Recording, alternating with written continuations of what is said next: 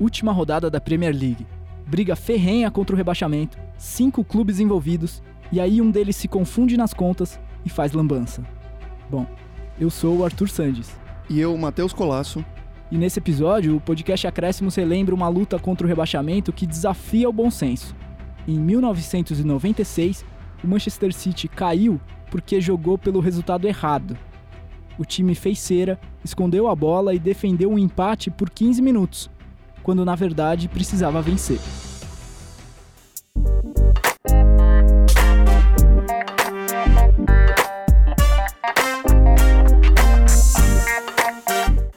Na temporada 95-96, o Manchester City não era nada do que é hoje. Isso tudo aqui aconteceu uma década antes de o clube ser vendido a investidores estrangeiros. Então o dinheiro ainda era curto. O City já estava há 20 anos sem ganhar nada, com uma história de mais rebaixamentos do que títulos. Então a realidade obrigava o time a ter ambições simples. Nos dois anos anteriores, tinha fugido do rebaixamento com menos aflição, mas em 96 a definição ficou toda para a última rodada cinco times corriam risco de queda na rodada final, mas só restava uma vaga na zona de rebaixamento. O Queen's Park Rangers e o Bolton já tinham caído. O Manchester City vivia o maior desespero, no 18º lugar. Estava empatado em pontos com Coventry e Southampton, mas atrás no saldo de gols. Ainda tinha Sheffield Wednesday e Wimbledon nessa conversa, um pouco mais acima, mas também sob risco. O curioso é que todos os cinco clubes dependiam apenas de si para evitar o rebaixamento. Quem vencesse se salvava e era simples assim. Isso porque a última rodada tinha um jogo direto entre Southampton e Wimbledon, dois dos ameaçados. Era um duelo que poderia ser de vida ou morte, mas acabou sendo de vida para os dois. A situação era confusa, como você já percebeu, então a gente vai resumir aqui para não se perder. Cinco times ameaçados, todos eles se garantiriam com uma vitória, e o Manchester City estava atrás de todo mundo. Na prática, uma vitória resolvia a questão para o City, mas o empate obrigaria a fazer as contas. E foi justamente nas contas que o time se perdeu e caiu.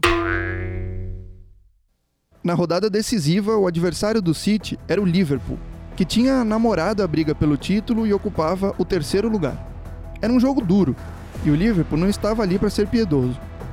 Um gol contra de Steve Lomas abriu o placar para os visitantes logo aos seis minutos, e aí o City perdeu um monte de chances e acabou tomando o segundo antes do intervalo. A essa altura, Coventry e Southampton estavam empatando seus jogos por 0 a 0. Se os resultados ficassem assim, os dois se manteriam na Premier League.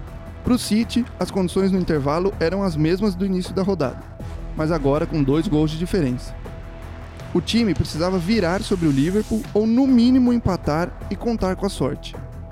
Com o 2 a 0 contra, parecia o fim da linha para o City, mas não era. O segundo tempo teria uma reviravolta, e melhor ainda, uma confusão que é justamente o motivo da gente estar contando essa história. O City voltou do intervalo melhor, com pressa, indo para cima do Liverpool. E a esperança renasceu com uma jogada brilhante que terminou em pênalti. O camisa 7, George Kinkladze, costurou pelo lado direito, saiu de três marcadores e aí foi derrubado na área.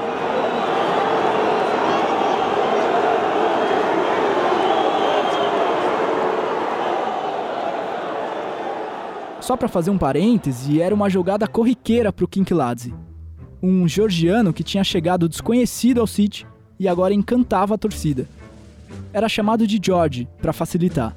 Canhotinho, habilidoso, atrevido, ele distribuía dribles e dava arrancadas de tirar o fôlego. Se você procurar alguns vídeos, com certeza vai achar semelhanças com o que um certo argentino faz hoje em dia. O problema é que George era tão bom que inspirou o técnico Alan Ball a montar um Manchester City em torno dele. E isso ajuda a explicar por que o time acabou rebaixado. Teve muita mudança tática para tentar adaptar a equipe ao jogador e isso não deu certo. O próprio George não teve muita consistência. E no fim, todo mundo se perdeu no desentrosamento. O capitão do City daquela época, Keith Curley, recentemente relembrou um caso que ilustra bem como a proteção ao George contribuiu para a queda do time. Naquele ano, em uma derrota para o Arsenal, sofremos um gol porque George não voltou para marcar. O time não estava feliz e depois do jogo alguns jogadores deixaram isso claro para o treinador. mas ele respondeu na hora: Bom, se vocês tivessem o mesmo talento do George, também não teriam que voltar para marcar. Bom, mas voltando para o jogo, o George Kinkladze sofreu pênalti que devolveu a esperança para o Manchester City. O alemão Husler bateu bem e diminuiu o placar para 2 a 1. Nisso faltavam uns 20 minutos para o fim do jogo. O City continuou em cima e empatou rápido, meio no desespero mesmo.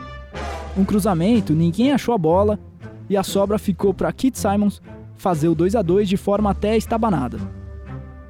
Então, de uma hora para outra, em menos de 10 minutos, o Manchester City tinha saído do buraco voltava a ter chances de se manter na Premier League. Os outros jogos continuavam empatados, então a matemática do City se resumia ao que o futebol tem de mais simples: um gol. Bastava um gol para se salvar do rebaixamento. Todo mundo ali sabia disso, inclusive o técnico Alan Ball, mas uma confusão bagunçou o planejamento do treinador. Alguém, por algum motivo, achou que o Southampton estivesse perdendo, e nesse caso, o empate servia para o City. Jogadores e integrantes da comissão técnica nunca souberam explicar de onde saiu essa informação, mas o fato é que o engano foi parar dentro de campo. O técnico mandou o City segurar o 2 a 2 e o time obedeceu.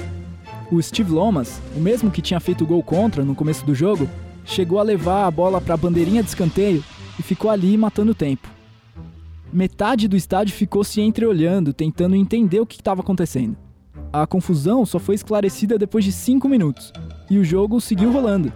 Quando o Manchester City se tocou que na verdade precisava vencer, já não dava mais tempo. Com o empate, o time caiu. Daí em diante, o Manchester City viveu um pesadelo. Não conseguiu voltar para a primeira divisão e, pior, foi parar na terceira. Era um constrangimento inédito para o clube uma mancha histórica. As coisas só voltaram aos eixos nos anos 2000 e depois deslancharam com a venda do clube para um investidor.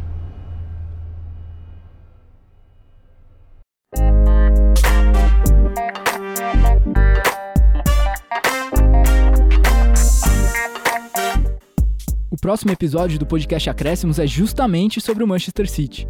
A gente vai abordar principalmente os primeiros anos do clube, contando como as brigas entre gangues motivaram membros de uma igreja de Manchester a criar um time de futebol. A gente se vê. Até a próxima. Esse episódio teve roteiros de Arthur Sandes, colaboração de Matheus Colasso e Vitor Rocha, e edição de Gabriela Varela.